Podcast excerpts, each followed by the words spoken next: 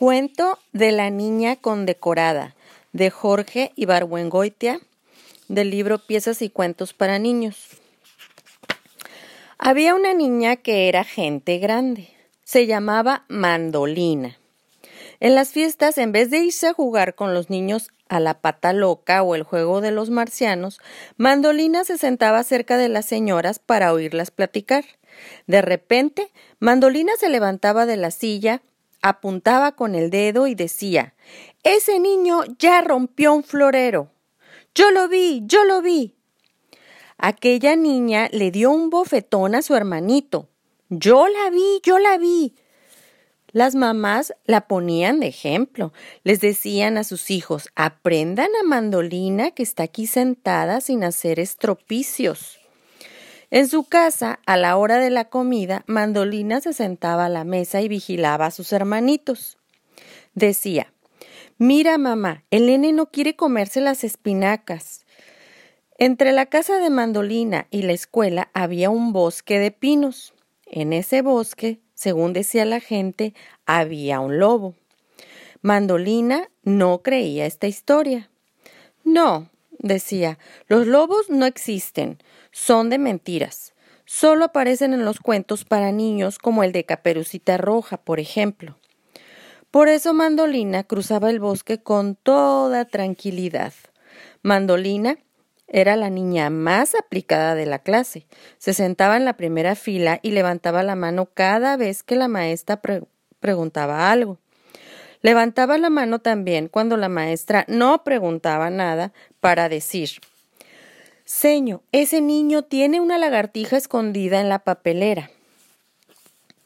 Aparte de los libros de texto, Mandolina tenía un cuaderno especial de pastas verdes, en el que había escrito con buena letra y tinta morada una lista con los nombres de sus compañeros de clase.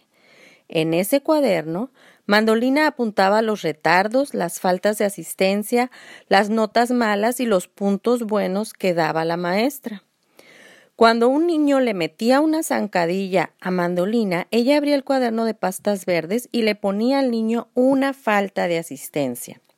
Cuando Mandolina creía que dos niñas estaban aconsejándose contra ella, abría el cuaderno y les ponía dos notas malas a cada una.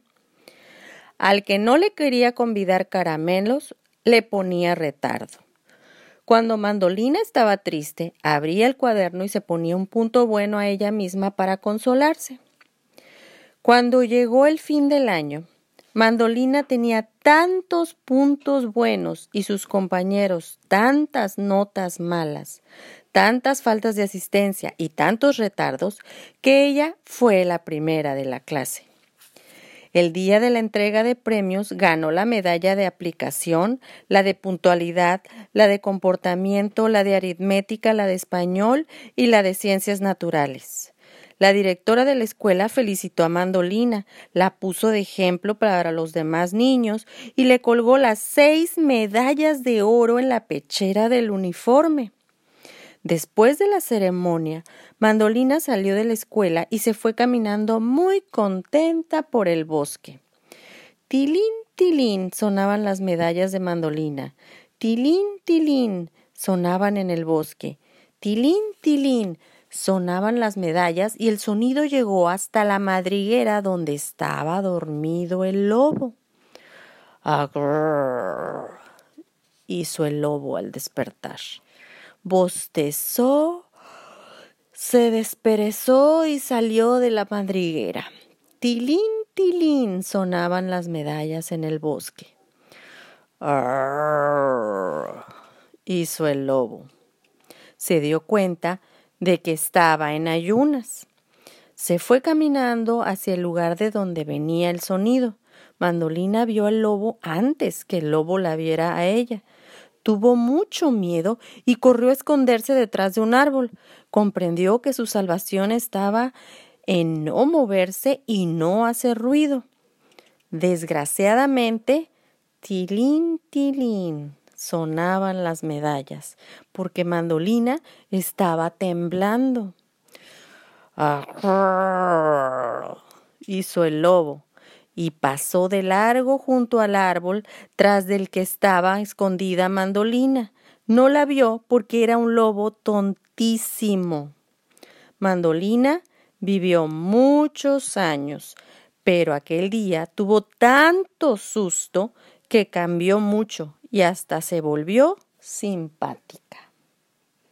Colorín colorado, este pequeño cuento ha finalizado.